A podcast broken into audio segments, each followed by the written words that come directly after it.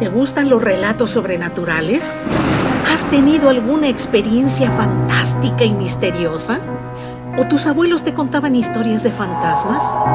Pues de eso se trata mi podcast.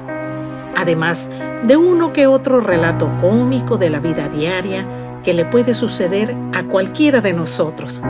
Quédate con nosotros y disfruta de nuestro podcast, Los Relatos de la Abuelita Ceci.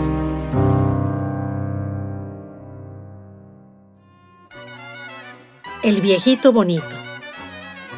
En mil novecientos setenta y tres viví una temporada con el tío Jacobo. En la esquina del multifamiliar pasaba un camión, guagua o bus, que en diez minutos me dejaba a cien pasos de la casa de la abuela Tina. Casi todos los días iba de comer para disfrutar de su inigualable sazón. Lo que diera hoy por hacer lo mismo. Un día, cerca de la una de la tarde, estaba en la parada del bus, sumida en mis pensamientos juveniles. Repentinamente, escuché atrás de mí una voz suave y amable. Era un viejito de estatura baja y con un rostro bondadoso. Su vestimenta databa de los años veinte o treinta. Además, tenía puesto un sombrero pequeño como el que usaba uno de mis abuelos.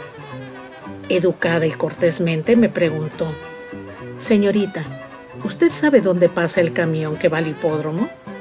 Con la misma cortesía le contesté, «Sí, señor, pero ese bus pasa como a siete u ocho calles de aquí». Le señalé con mi dedo índice de mi mano derecha hacia la dirección en donde yo sabía que pasaba. Agradeció mi respuesta y me preguntó que si yo creía en Dios. Respondí afirmativamente. Entonces sacó de su billetera una estampita de San Judas Tadeo y me dijo, «Tenga, guárdela y llévela siempre con usted, porque la necesitará mucho y más ahora que no vive con su mamá». Por demás está decir lo sorprendida que me quedé. Sujeté la estampita que me obsequió y la vi como por dos segundos. Viré la cara hacia él para agradecerle, pero ya no estaba. Busqué a mi alrededor, caminé esa calle de esquina a esquina, no lo encontré. No era posible que desapareciera de mi vista tan rápido, y menos una persona como de setenta y cinco años de edad. Ya se acercaba el camión que estaba esperando. Me subí y cuando llegué con la abuela Tina, le conté lo sucedido.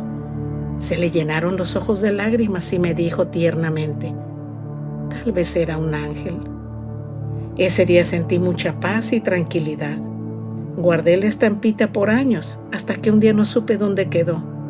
Lo que nunca he olvidado es ese incidente y la cara del viejito bonito.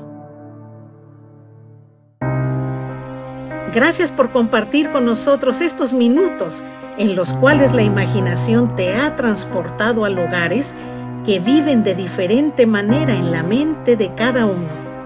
Esperamos contar con tu valiosa presencia para el siguiente relato. Me despido de ustedes.